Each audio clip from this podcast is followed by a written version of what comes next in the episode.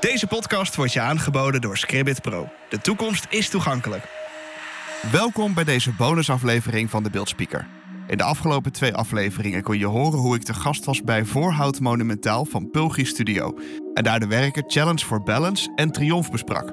Heb je deze afleveringen nog niet gehoord, dan zijn ze zeker het beluisteren waard. In deze bonusaflevering van de Beeldspeaker gaan we sfeer proeven.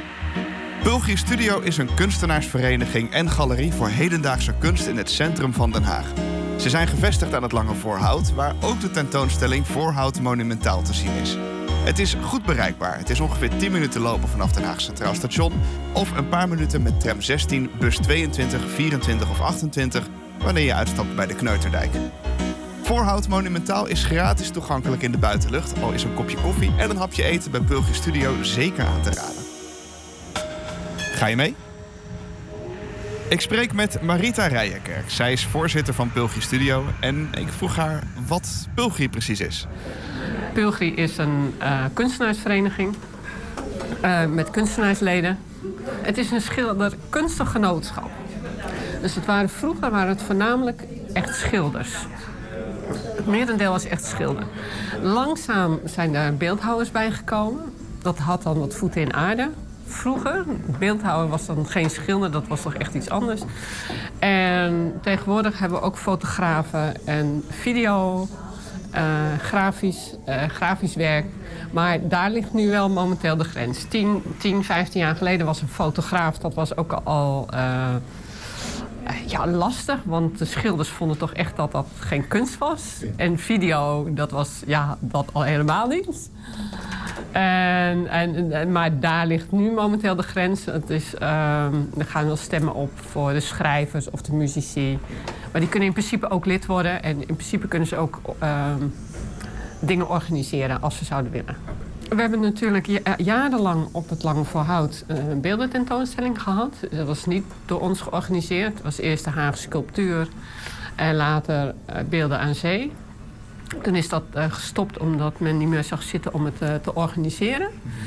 En toen had Pulgi al zo het idee van ja, het is toch bij ons voor de deur. En dat, we hebben zoveel kennis in huis en zoveel kunstenaars en zoveel kwaliteiten. En dat zouden we toch eigenlijk moeten kunnen. Het kan niet zo heel ingewikkeld zijn. Maar dan moet je het allemaal een beetje dichter bij huis zoeken met de beeldend kunstenaars. En niet uit Brazilië of China of ver weg. Want dan heb je natuurlijk veel transportkosten. En dus we hebben gedacht, ja, dat moeten we toch kunnen. We organiseren 60 tentoonstellingen per jaar bij Pulgri. We hebben zes zalen. Dus we hadden zoiets van, ja goed, het is een beetje een ander formaat. Maar uh, het zou toch moeten kunnen. Dus uh, toen we vergunning hadden, zijn we aan de slag gegaan. En hebben we eigenlijk in vier maanden tijd uh, tentoonstelling uit de grond gestampt. Inclusief uh, plaatsen en alles wat erbij komt. En nou, waar nu naar gekeken is, uh, we hadden een van de kunstenaars van Pulgri die, uh, die de curator was. En er is nu eigenlijk vooral gekeken. Of het eerste uitgangspunt was echt van welke kunstenaars kennen we, welke kunstenaar heeft een groot beeld staan op voorraad, zodat we snel kunnen schakelen. Dus dat was eigenlijk wel het begin. Uh, omdat we, als we het heel snel moesten doen, moesten we ook kijken. Dan moeten we, moet je een beeld hebben. En uh, als iemand dan nog iets moet gaan maken, dan, uh, ja, dan is het de vraag of dat op tijd klaar is. Maar daarnaast is, is echt gekeken naar diversiteit in de Nederlandse beeldhouwkunst. Dus figuratief, abstract, diverse materialen. Dus hout, metaal, keramiek, kunststof. En, en heel geometrisch. Uh, dus vanuit de wiskunde gedacht, maar uh, ook heel veel beelden vanuit de natuur bedacht. Zo'n tentoonstelling in de buitenlucht heeft een aantal voordelen. Bijvoorbeeld de toegankelijkheid.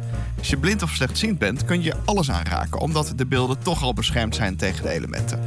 Er zijn geen op- of afstapjes om bij de tentoonstelling te kunnen komen, maar het middenstuk van het lange voorhout is wel voorzien van een grindondergrond. Dit kan voor enige uitdaging zorgen.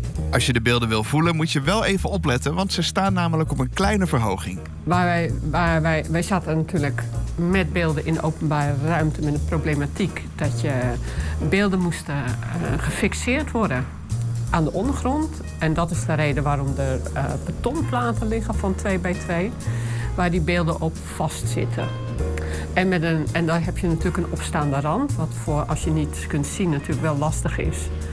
Ehm, maar aan de andere kant, uh, je hebt met verschillende dingen te maken. Uh, er gebeuren ook activiteiten op het voorhout. En uh, wij wilden ook voorkomen dat ehm, met, met auto's of met als daar dingen opgebouwd of afgebouwd worden, dat ze met achteruitrijden of zo tegen een beeld aanrijden. Dus als je dan een opstaande rand hebt, dan heb je al een buffer voordat je bij het beeld komt. Dus dat je mensen ook bewust maakt van dat, daar, dat het beeld een podium heeft. Als je de bordjes bij de beelden trouwens niet kan lezen, dan kan je op de website van Easy Travel een gratis audio-rondleiding downloaden. Een link naar deze rondleiding vind je op de site van Pulgi. Pulgi Studio heeft overigens een lange en rijke geschiedenis.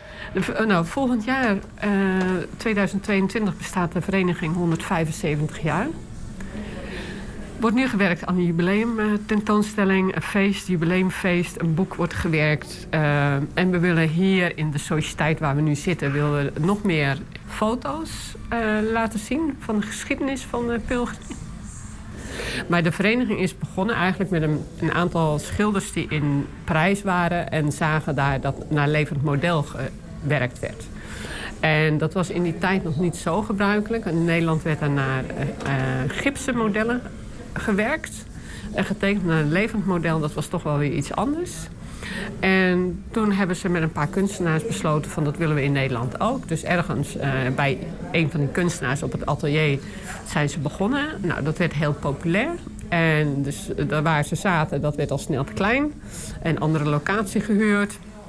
En daar kon iemand ook goede borrels schenken. En nou, zo is de sociëteit ontstaan. Daar groeiden ze ook al snel uit een jasje. En dan zijn ze nog naar het Hofje van Nieuwkoop uh, verhuisd. Weer een grotere plek, nog meer leden.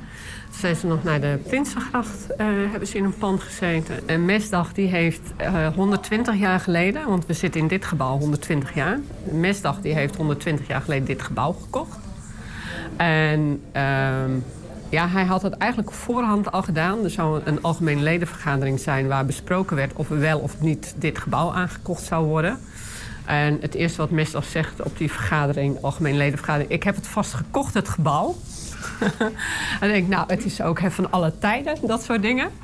Um, en toen hebben ze nog de verbouwing gedaan. Dus dit achterste gedeelte waar we nu zitten, is, er, uh, is toen aangebouwd met die tentoonstellingszalen boven. Want hier waren vroeger uh, stallen.